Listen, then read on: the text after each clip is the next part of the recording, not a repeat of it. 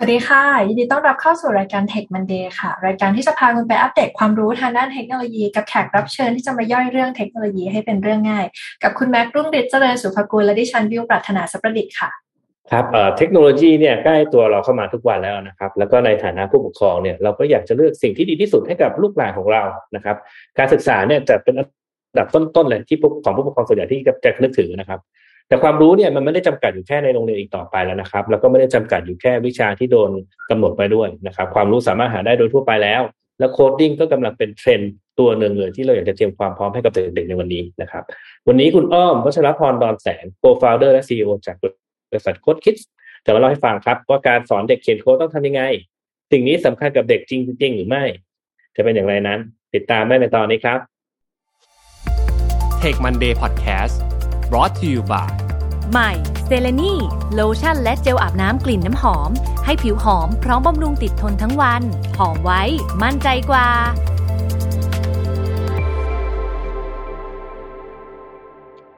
สวัสดีค่ะคุณอ้อมยินดีต้อนรับเข้าสู่รายการ Tech Monday ค่ะ สวัสดีค่ะ เดี๋ยวจะเริ่มต้นโดยการให้คุณอ้อมแนะนำตัวให้ผู้ฟังได้รู้จักหน่อยค่ะ ได้ค่ะ สวัสดีค่ะ อ้อมวัชราพรดอนแสงนะคะ ก็ปัจจุบันนี้ดำรงตำแหน่งเป็น CEO and Co-founder นะคะ บริษัทโค้ดคิสจำกัดค่ะ ก็อะไรที่ทำให้อ้อมได้มาเชิญในรายการนี้ค่ะ ต้องบอกก่อนว่าตัวอ้อมเองเนี่ย เขียนโค้ดตั้งแต่อายุ 15 ปีนะคะ แล้วก็ผ่านมา4ถึง5ปีเนี่ย เราได้เปิดบริษัทหนึ่งที่ชื่อว่าโค้ดคิดนั่นเองนะคะแล้วก็สอนเด็กเขียนโค้ดตั้งแต่อายุ7ถึง12 ปีนะคะ ในปัจจุบันนี้เนี่ยผ่านมา 4 5 ปีมีนักเรียนมากกว่า 3,000คนแล้วนะคะ ที่ effective ค่ะ ประมาณนี้ค่ะถ้าจะถามว่า coding เนี่ยสำคัญไหมแน่นอนเลยนะครับ ช่องเราเป็นเทคโนโลยีแต่ผมก็ต้องบอกว่ามันสำคัญอยู่แล้ว แต่กับเด็กๆที่มันยังไม่เล่นกันอยู่ครับ คุณอ้อมทำไมเราถึงต้องสอนให้เด็ก ๆ เรียนรู้ที่จะเขียนโค้ดด้วยครับโหจริง ๆ แล้วเนี่ยพออ้อมได้เรียนตั้งแต่อายุสิบห้าเนี่ย จนถึงตอนนี้แบบสามสิบกว่า สิ่งที่อ้อมจะขอบคุณตัวเองมากๆเลยคือ ดีใจมากที่ตอนนั้นตัดสินใจเรียน codingเพราะ แกนหลักสำคัญในการเรียน coding นะคะมันคือ logic ความคิดและการตัดสินใจ โดยเฉพาะผู้หญิงอย่างเราแต่ว่าผู้หญิงอย่างเราเนี่ยไม่มี logic ไม่มีเหตุผลในการตัดสินใจใช่ไหมคะ เราจะ เราเห็นอันนี้เราอยากจะซื้อใช่ไหมเดี๋ยวจะกดนะคะ เราจะไม่มีเหตุผลเลยว่าเราอยากจะซื้อเพราะอะไรแต่ว่าอันนี้สวยดีซื้อเลยซื้อเลยซื้อเลยอะไรอย่างเงี้ยแต่พอเราโตขึ้นนะคะเรามี logic การคิดเหตุและผลในการตัดสินใจอะ มันช่วยให้ชีวิตเราอะ เดินทางได้ง่ายขึ้น มันช่วยให้เราอะตัดสินใจในทางที่ดีขึ้น มันช่วยให้เราเนี่ยมีกรอบความคิดในการลงทุนทำงานทำธุรกิจได้ดีขึ้นนะคะอ้อมก็เลยมองว่าจะดีกว่าไหมที่เราจะเริ่มสอนตั้งแต่เด็ก เรื่องลอจิกนะเหตุและผลในการตัดสินใจ เพราะสมมติว่าถ้าเกิดเราเรียนอีกทีตอนอายุสามสิบอะค่ะพี่แม่ก็จะเห็นเนาะถ้าโปรแกรมเมอร์เนี่ยเพิ่งมาเริ่มต้นที่จะเรียนใช่ไหมคะตอนอายุสามสิบเนี่ย แรงต้านมันเยอะมากเลยนะคะ เพราะว่ามันต้องมีทั้งความพร้อม ที่จะเรียนเรื่องใหม่ ๆ ใช่ไหมคะ มีเรื่องของอัลกอริทึมมีเรื่องของการ debugging อะไรอย่างเงี้ยค่ะ ดังนั้นเนี่ยถ้าเรียนตั้งแต่เด็กเนี่ยแต้มต่อชั่วโมงบินเขาจะเยอะมาก สุดท้ายแล้วผลประโยชน์ที่ดีที่สุดจากการเรียน coding คือ กรอบความคิดในการตัดสินใจค่ะ จากเหตุและผลนั่นเอง อันนี้แอบเห็นด้วยเพราะรู้สึกว่า logic ไม่ใช่เรื่องของทุกคน มันจะต้องเป็นเรื่องที่อาจจะต้องซ้อมมาระดับหนึ่งก่อน แล้วยิ่งถ้าเด็กๆ มีโอกาสที่จะได้ฝึกเรื่อง logic นะคะ ก็อาจจะทำให้โตมาคมมากขึ้นด้วย แต่คำถามยอดยอดฮิตของเรื่องการทำ coding เนี่ยคือพูดเรื่อง coding มันก็จะดูยากเนาะ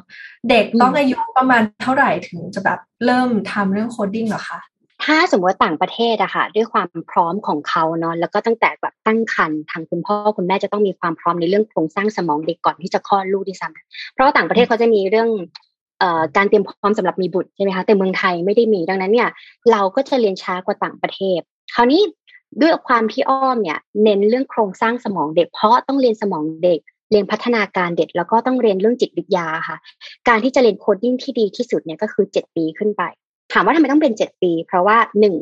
คอมพิวเตอร์พื้นฐานเขาเริ่มเรียนที่โรงเรียนแล้ว เขาเริ่มมีเป้าหมาย เริ่มมีความสนุกกับเพื่อน เริ่มสื่อสารเป็นประโยคได้แล้วอย่างเงี้ยค่ะ เริ่มที่จะพัฒนีสิบเพจกับเพื่อน ดังนั้นเนี่ยจุดเนี้ยมันจะเป็นจุดที่ดี ต่อมาก็คือมันต้องเป็นของที่ง่าย ต้องมีอยู่ในออนไลน์แบบ ถ้าจะ install โปรแกรมใช่ไหมคะสมมติเราแบบสอนให้เด็ก install โปรแกรมลงเครื่องอ่ายกเปลี่ยนเครื่องแล้วผลงานหายอะไรค่ะ เขาอาจจะไม่ชอบดังนั้นต้องเริ่มจากออนไลน์ก่อน ต่อมาก็คือต้องสนุกด้วย ถ้าได้ทำผลงานแล้ว แชร์ให้เพื่อนเห็น ได้เล่นเกมด้วย ได้เขียนโค้ดด้วย ได้แชร์ให้คนอื่นเห็นกลับมาอีกครั้งหนึ่งสามารถที่จะกลับมาแก้หรือทำซ้ำได้อย่างเงี้ยค่ะ เด็กจะไปได้ไกลมากๆเลย เพราะปัญหาส่วนใหญ่ของเด็กที่เรียน coding คือต้องดาวน์โหลดโปรแกรมลงเครื่อง แล้วเครื่องอยู่ที่โรงเรียน พอมาอยู่ที่บ้านก็ต้องดาวน์โหลดโปรแกรมใหม่ ผ่านไปปีหนึ่งอัปเดตซอฟต์แวร์ใหม่ แก้ใหม่ เขียนใหม่อะสิ่งที่เด็กเรียนมาก็ลืมและหายไปเลยค่ะ แต่ถ้าจะดีที่สุดเนี่ยก็คือเจ็ดปีเป็นต้นไปนะคะ แต่ว่าของ Code Kids เนี่ยด้วยความที่เราสอนด้วยโครงสร้างสมองเด็กและจิตวิทยาค่ะ เราเลยทำงานวิจัย แล้วก็เริ่มสอนอายุน้อยลงเริ่มจากสี่ขวบอย่างเงี้ยค่ะ ก็ถือว่าประสบความสำเร็จมาก เพราะสี่ขวบเนี่ยโดยในเรื่อง logic เรื่องครีเอทีฟและ logic เนี่ยค่ะ มันเลยให้เขาเนี่ยมีแต้มต่อในตอนที่เรียนเจ็ดขวบเนี่ยไปได้ไกลกว่าเดิม ขนาดหลานผมเองเนี่ยตอนเมื่อสมัยเขายังสี่ขวบเนี่ย จับเขากินข้าวนี่ยังยากเลยนะครับ เออแล้วเราแล้วเราจะทำให้เด็กสนใจการเขียนโค้ดมันมันทำได้จริงเหรอครับเราทำทำได้ยังไงครับปกติแล้วอะค่ะเด็กเนี่ยเขาจะมีเซลล์สมองอันหนึ่งถ้าเป็นตนสี่ขวบนะคะ เขาจะชอบอะไรที่จับต้องได้ เสริมเรื่องกล้ามเนื้อนิ้วมือ รู้สึกว่าจริง แล้วก็มีเรื่องของนิทานเข้ามาส่วนร่วม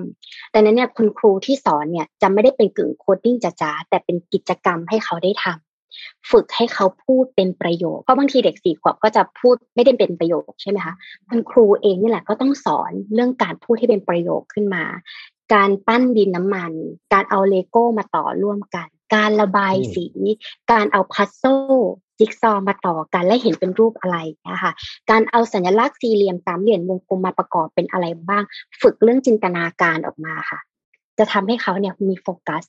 เด็กเวลาจับอะไรที่เป็นสิ่งของที่จับต้องได้อะค่ะเขาจะมีโฟกัสได้ได้มาก มากที่สุดเลยด้วยซ้ำ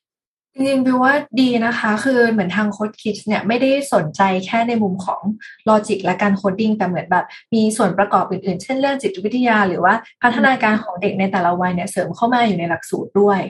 นะคะ ถ้าอย่างนั้นถามนิดนึงเรื่องของเครื่องมือที่ใช้ในการสอนเด็กๆ เมื่อกี้ได้ยินแล้วว่าเด็กเล็ก ๆ มีการเอาเลโก้อะไรมาใช้ แล้วในมุมของการ coding ล่ะ เราเครื่องมืออะไรมาใช้คะคุณอ้อม เราจะใช้อันนึงค่ะที่ชื่อว่า Scratch Junior ค่ะ Scratch Junior จะเป็นแอปพลิเคชันที่ดาวน์โหลดฟรี ไม่ว่าจะเป็นใน iPad ก็ได้ ในคอมพิวเตอร์ก็ได้ สามารถให้เด็กเนี่ยเอาสัญลักษณ์มาต่อกัน เพราะว่าเด็ก4ี่ถึงหขวบเขายังอ่านหนังสือไม่ออกเนี่ยค่ะ แต่เขาจะเห็นเป็นสัญลักษณ์ การที่เขาเอาสัญลักษณ์มาต่อกันเนี่ย มันเป็นการสอนเรื่อง sequencing การเรียงลำดับความสำคัญนะคะแล้วเขาสามารถที่จะเอาเสียงตัวเองใส่เข้าไปได้สมมติให้ตัวละครน้องแมวเดินจากเตียงไปที่ต้นไม้จะต้องใช้สัญลักษณ์กี่ตำแหน่ง และหนูอยากใส่เสียงตัวเองลงไปไหม แล้วเกิดต้นไม้หนูอยากให้ต้นไม้เป็นสีอะไร และในต้นไม้จะมีแอปเปิลหรือเปล่า แล้วพอไปถึงแอปต้นแอปเปิลต้นนั้นเนี่ยหนูอยากจะทำอะไรกับมันเลยค่ะ เด็กเขาก็จะเริ่มนอกจากเรียนลำดับเนี่ยใส่จินตนาการลงไปเพิ่มลงไปเพิ่มลงไปเพราะฉะนั้น Scratch JR เนี่ยจะดีที่สุดสำหรับ4ถึง6ขวบ แล้วถ้าโตขึ้นมาหน่อยนะคะแบบสักประมาณเจ็ดขวบสิบขวบเนี่ย tools อะไรพวกนี้มันจะเปลี่ยนไปไหมคะเปลี่ยนค่ะ เปลี่ยนเพราะว่าเจ็ด ถึงเก้าขวบเนี่ยก็จะเริ่มกล้ามเนื้อนิ้วมือแข็งแรงแล้ว มีเป้าหมายของตัวเองแล้ว เน้นเรื่องสังคมของเพื่อนที่โรงเรียนอะไรค่ะ ถ้าได้ทำแล้วเก่งขึ้น ถ้าได้ทำแล้วมีความมั่นใจขึ้น ถ้าได้ทำแล้วสามารถส่งต่อให้กับคนอื่นได้ เขาจะอยากทำและที่สำคัญก็คือต้องอยู่ในกฎง่ายแล้วก็ออนไลน์ใช่ไหมนั้นเครื่องมือที่ใช้ก็จะมีทั้ง code.org นะคะ Scratch ออนไลน์นะคะที่พัฒนามาจาก Scratch Junior ทีนึงนะคะ เริ่มมี micro:bit และาเป็นฮาร์ดแวร์ที่จับต้องได้ เพราะเด็กบางคนก็ไม่ได้ชอบแบบซอฟต์แวร์เด็กบางคนอยากเป็นแบบปั้นหุ่นยนต์ เอา robot มาใช้ไมโครคอนโทรลเลอร์ในการควบคุมกับ Scratch ก็ได้เลยค่ะเจ็ดถึงเก้าปีอะอันเนี้ยเขาจะทำได้ดีมากๆมาช่วงสิบปีขึ้นไปนะคะ ถ้าสิบปีเนี่ยต้องต่อยอดจากเจ็ดถึงเก้าปีค่ะ แต่สิบปีในตอนนี้ของโค้ดคิดเนี่ยได้พัฒนาหลักสูตรหนึ่งขึ้นมาที่ชื่อว่า pre Python ก็คือการเขียนโค้ดแบบพิมพ์ดีอย่างเดียวเลยค่ะ ที่เหมือนมหาลัยเขาเรียนกัน ดังนั้นเนี่ยหลักสูตรของเราเนี่ย P Python เนี่ยเทียบเท่ากับเด็กมปลาย แต่พอเราทำงานวิจัยออกมาค่ะทดลองกับนักเรียนของเราเองเนี่ยเด็กสิบขวบกลับชอบ P Python มาก คือมีประมาณสามสิบคนเนี้ยค่ะ ที่สิบขวบ และเรียนจบจากโค้ดคิดเนี่ยประมาณปีถึงปีที่สองเนี่ยค่ะเรียนผ่านสครัชผ่านอะไรมาแล้ว พอเขามาเรียน Python เขาชอบ เขาอยากเขียนโค้ดที่ยากขึ้น และกลายเป็นว่า เนื้อหาของเขาที่เขาเรียนคือเด็กมปลายแค่สิบขวบเนี้ยค่ะ เราก็เลยต้องพัฒนาคลาสต่อไปอีกก็คือ อะคราวนี้หลักสูตรต่อมาคือ Python Python ของเราก็เทียบเท่ากับเด็กมหาลัยปีหนึ่งเด็กก็ชอบอีกคราวนี้ความยากของเราคือวิต้าแล้วเด็กไม่ถึงสิบสองปีกับแบบเนื้อหาความรู้เนี่ยเท่าถึงกับเด็กมหาลัยปีหนึ่งเลย เราก็ทำคลาสต่อไปเรื่อยๆค่ะดังนั้นที่เราจะต่อยอดออกมาก็คือ ไม่ว่าจะเป็นภาษา Python นะคะ ไม่ว่าจะเป็นสอนเรื่องเว็บไซต์ก็คือ HTML กับ CSS นะคะ ต่อไปเนี่ยเรามีทั้ง Junior Data Science Junior Engineer นะคะ แล้วก็ Microcontroller มีเรื่อง Data Structure กับ Mathematics เนี่ยค่ะมีเรื่องการเอา Python มาวาดรูป ก็จะแบ่งซ้ายออกไปอีกค่ะ เดี๋ยวเราจะมาดูกันว่า ปีหน้าสามสิบคนนี้จะเป็นยังไงบ้าง จะไปต่อไหมนะคะฟังดูมีมีคอร์สเยอะมากเลยนะคุณอ้อม ตอนนี้ตอนนี้จริงๆ ในมืออ้อมเนี่ยมีกี่หลักสูตรแล้วครับ ตอนนี้ที่ effective และประสบความสำเร็จคือ 23 หลักสูตร จาก 60 หลักสูตรที่เราทำมาทั้งหมดค่ะเพราะว่าก่อนหน้านี้อ้อมมีคลาสที่เป็น on ground ก่อนหน้านี้โค้ดคิดเน้น on ground เดียวเลย แต่สถานการณ์โควิดเนี่ยค่ะทำให้เราต้องปรับตัว เราก็เลยเอาคลาสที่เป็น on ground ทั้งหมดเนี่ยมาเป็นออนไลน์จาก 60 คลาสที่เหลือแล้วทดลองสอนทั้งหมดเนี่ยเหลือ 23 คลาสค่ะ ที่เป็น effective ในตอนนี้ มาเรียนกันได้ค่ะ มาเป็นครูก็ได้นะ ได้ไหมได้ไหมพี่ว่าน่าสนใจมากอยากลองเหมือนเป็นครูสอนเด็ก ๆ เหมือนกันว่ามันจะต่างกับเวลาที่เราสอนผู้ใหญ่หรือเปล่าเนาะซึ่งจริงๆในผมเคยไปลองหนนึงผมเคยเป็ขนอไงขออ้อมไปเป็นไปเป็นทีทีเอลหนหนึ่ง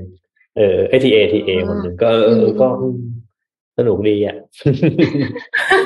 ใช่ on ground ใช้ energy เยอะเหมือนกันค่ะ แต่ว่าถ้าถ้าในมุมของคลาสของเราที่ effective 23 คลาสอะค่ะเรามีแบ่งสายระหว่าง coding กับ creative เพราะว่าเราเชื่อว่า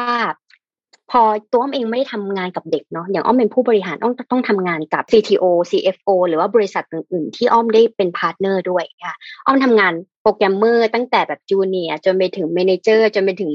เอ่อ CTO อย่างเงี้ยสิ่งที่อ้อมได้เจอเลยก็คือ ถ้าเขาเรียนแต่ coding อย่างเดียวอะค่ะ วันที่เขาแก้โค้ด ยากๆอะมันจะเกิด bug อืมแล้วมันจะไปต่อยาก คนที่มีความ creative programmer ที่เล่นดนตรี โปรแกรมเมอร์ที่มีศิลปะ โปรแกรมเมอร์ที่ได้มีกิจกรรมที่ฮิลลิ่งตัวเองในวันที่ตัวเองเครียดมากๆค่ะ เขาจะแก้โค้ดได้ดีขึ้น ซึ่งการแก้โค้ดที่ดีขึ้นเนี่ยในอนาคตมันเป็นเรื่องของ innovation ค่ะมันเป็นเรื่องของพัฒนาทางด้านนวัตกรรมใหม่ ๆ ดังนั้นเนี่ยเราก็เลยต้องมีอีกคลาสหนึ่งที่ support เด็ก ด้วยก็คือ creative creative ก็จะต้องมีตั้งแต่ creative art สอนวาดรูปนะคะ หลังๆก็ต้องมีคลาสเรื่อง NFT แล้วอืมเพราะต้องสอนเด็กทำ NFT ด้วยนะคะ จริงอะเด็กทำ NFT อยู่แล้วก็คือใน sticker line นี่แหละค่ะ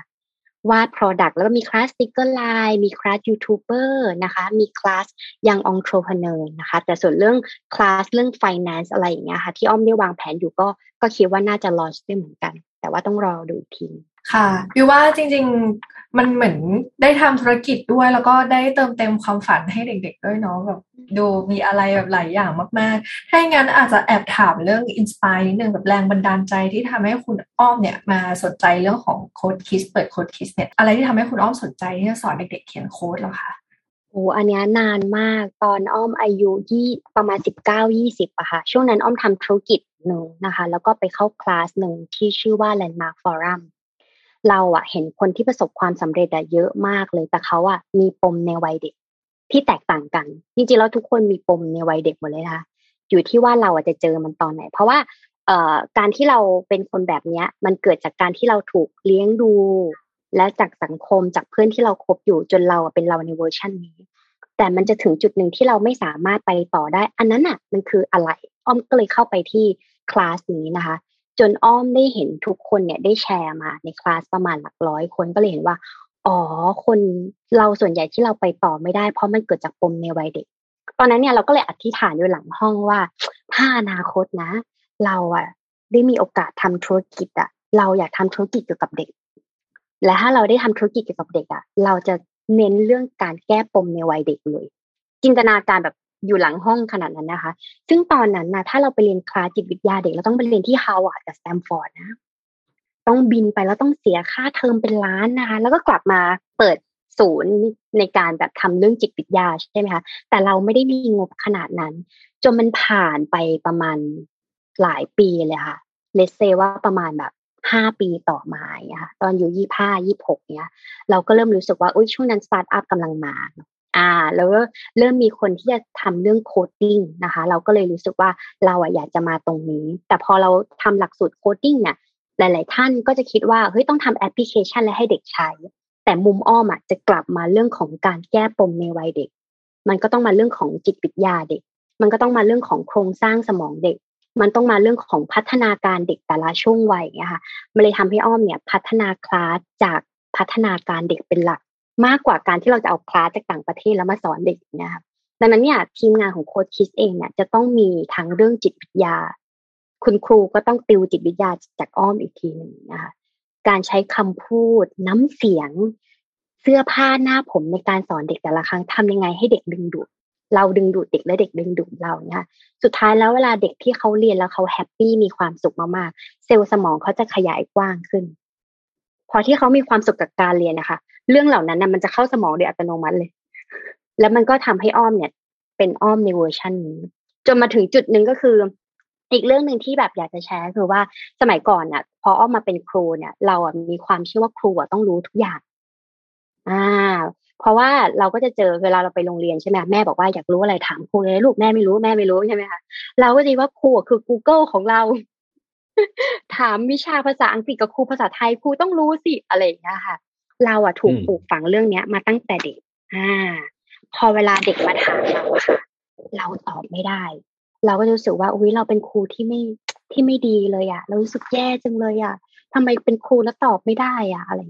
สิ่งที่เกิดขึ้นนะคะ เด็กมาแตะบ่าเราแล้วบอกว่าครู ไม่ได้ก็ไม่ได้นะไม่ได้ก็ไม่เป็นไรนะไม่ได้ก็เริ่มใหม่ ไปพักกินข้าวก่อนเดี๋ยวเรากลับมาทำด้วยกันเนี้ยครูตอนนั้นนะอ้อมแบบ เหมือน break through เลยค่ะว่า ใช่ ครูอะไม่จำเป็นต้องรู้ทุกอย่างก็ได้ แต่ครูอะสามารถที่จะเรียนรู้ไปพร้อมกับเด็กได้อะค่ะ นี่คือเสน่ห์ของโค้ชคิดที่เราอะค่ะ จะฝึกให้ตัวเราเองเนี่ย พัฒนาไปกับเด็ก เช่น ถ้าเราไม่รู้เปิด Google กับเด็กเลย สอนให้เด็กค้นหาด้วยตัวเองนะถ้าเด็กไม่รู้ไหนหนูลอง search Google ซิแล้วเขาบอกว่ายังไง หนึ่งในชูไหนหนูช่วยครูได้ไหมว่า ครูไม่รู้เรื่องนี้จะทำยังไงค่ะ เด็กก็เลยมี role model อย่างเราว่า เราไม่จำเป็นต้องรู้ทุกอย่าง แต่เราสามารถเรียนรู้ด้วยตัวเองแล้วก็พัฒนาตัวเองได้ไปแต่ละ step นะคะมันก็เลยทำให้อ้อมมี passion กับเด็กมาก เพราะว่าถ้าวันไหนอ้อมไม่ได้สอนเด็กนะคะอ้อมเหมือนอ้อมเป็นคนแข็งแข็งแห้งๆมันเป็นคนนิ่งๆแต่ว่าเจอเด็กก็คือแบบอู้จะเป็นอีก moment หนึ่งเลย จริง ๆ ไม่มีจริงๆ skill skill อันหนึ่งที่อ้อมเล่ามาก็ก็สำคัญอยู่นะคือ skill ในการค้นหาคำตอบของปัญหาที่มีอืมมันจะเป็น skill ที่ถ้ามีตัวนี้ปุ๊บจะทำอะไรก็ได้ แล้วไม่ว่าจะเป็นเรียนเรื่องยากๆในอนาคตนะอ่าทีนี้อ้อมเล่ามาตั้งเยอะแล้วโค้ดคิดก็มีพัฒนาการมาเยอะแล้วนะครับ ทีนี้เป้าหมายต่อไปที่อ้อมคิดจะทำกับโค้ดคิดเนี่ยจะมีอะไรบ้างครับโค้ชฝันของอ้อมอะอ้อมอยากทำ MIT ในเมืองไทย อ้อมอยากสร้าง MIT Media Lab ในเมืองไทยที่ปั้นคุณครูเก่งๆอะค่ะมาสอนเด็ก แล้วเด็กกลุ่มเนี้ย ก็จะเป็นพี่เลี้ยงอีกรุ่นหนึ่งต่อไปอะค่ะอันนี้คือความฝันของอ้อม เพราะว่าอีกอันนึงที่อยากจะทำก็คืออยากทำ museum coding ในเมืองไทยด้วย เพราะว่าอ้อมไปหลายประเทศมากๆ แต่ละประเทศจะมี museum หมดเลยอะเรามีมิวเซียมสำหรับ science แล้ว เรามี museum สำหรับแบบ history ในเมืองไทยแล้วเรายังขาด museum coding อยู่อะ อยากทำมากๆสองอย่างนี้ที่เป็น passion หลักของอ้อมหลังจากนี้สองอย่างนี้นี่น่าจะทำด้วยตัวคนเดียวไม่ได้นะคราวนี้เออสองอย่างเนี้ยถ้าใครอยากจะช่วยคุณอ้อมก็ไปทักทายคุณอ้อมหรือว่าเออเราอยากจะมาทำเรื่องดีๆให้กับประเทศไทยเรากันดีกว่าเนาะอืมเออพูดถึง MIT Media Lab รู้ไหมว่า Scratch เนี่ยก็เกิดจาก MIT Media Lab นะใช่ค่ะ ใช่ค่ะ ใช่ค่ะ ต้องเป็น Scratcherแล้วนะในเมืองไทยอะคือมีผลงานเยอะมากจนเขาแบบว่า Scratcher คือเราจะได้โค้ดพิเศษ ได้เป็นเหมือน member ของเขาอย่างเงี้ยค่ะ แล้วเราก็สามารถที่จะเอาโค้ดพิเศษนั้นมาสอนเด็กได้อีกที เป็นแก๊งอีกแก๊งหนึ่งเหมือนกัน อืมอืมดูดีดูดี อืมอะเรามาตั้งเยอะแล้วโค้ดคิดก็ผ่านอะไรมาตั้งเยอะนะครับเราเป้าหมายของคุณอ้อมก็ดูยิ่งใหญ่มากๆสำหรับที่จะทำกับประเทศไทยเนี่ยครับเอ่อก่อนจากการวันนี้คุณอ้อมอยากจะมีอะไรจะฝาก ให้ท่านผู้ฟังครับเออจริง ๆ แล้วหลักของ coding อะค่ะคือ logic อย่างที่อ้อมแบบบอกไปเบื้องต้นค่ะแต่เราจะดีกว่าที่เราไม่ต้องเรียนตอนโต เรามาเรียนอีกทีหนึ่งตอนเด็กนะคะแต่ข้อที่สองที่สำคัญสำหรับอ้อมคือเรื่องของ mindset mindset มันเกิดจากการเรียนรู้แต่ละช่วงวัยการลองผิดลองถูกการผิดพลาดแล้วไปต่อได้นะคะถ้าเราจะมาเรียนอีกทีตอนโตมันอาจจะสายไปแล้ว ดังนั้นเนี่ยการเรียนใน mindset ในช่วงเด็กอะดีทำไมเราถึงกล้าพูดแบบนี้ได้ เพราะตัวเราเองเนี่ย เราทำหลักสูตรขึ้นมาเพื่อเสริมให้เรื่องของ logic แล้วก็ mindset ค่ะก็อยากจะเชิญชวนว่าถ้ามีบุตรหลาน อยากจะให้เริ่มเรียน coding ตั้งแต่ตอนนี้ เพื่อที่เขาจะได้เรียนแค่อาทิตย์ละครั้งครั้งหนึ่งชั่วโมงเองค่ะพอจะจบมหาลัยก็ห้าร้อยหกร้อยกว่าชั่วโมง ถึงตอนนั้นนะเขาจะไปต่อได้ เขาจะแข็งแรงและมีจิตใจที่แข็งแรงมากๆ ก็ฝากไว้ด้วยนะคะ วันนี้ก็ขอบคุณคุณอ้อมมาก ๆ ที่มาให้ทั้งความรู้แล้วก็ให้แรงบันดาลใจนะดิวมองว่าถ้าวันนี้ผู้ปกครองท่านไหนฟังอยู่แล้วรู้สึกว่าเอออยากเสริมสร้างเรื่องของทั้งลอจิกแล้วก็มายเซตให้กับบุตรหลานตั้งแต่สมัยยังเด็ก ๆ อยู่เนี่ยก็เริ่มต้นโดยอาจจะมองเป็นตัวช่วยหนึ่งด้วยก็ได้นะคะยังไงวันนี้ต้องขอบคุณมาก ๆ เลยค่ะ ขอบคุณค่ะขอบคุณค่ะขอบคุณทุกคนมากๆค่ะและขอบคุณทุกท่านที่ติดตามค่ะจนกว่าจะพบกันใหม่สวัสดีค่ะ วัสดีครับ Take Monday Podcast Presented by เซเลนีโลชั่นและเจลอาบน้ำกลิ่นน้ำหอม หอมไว้ มั่นใจกว่า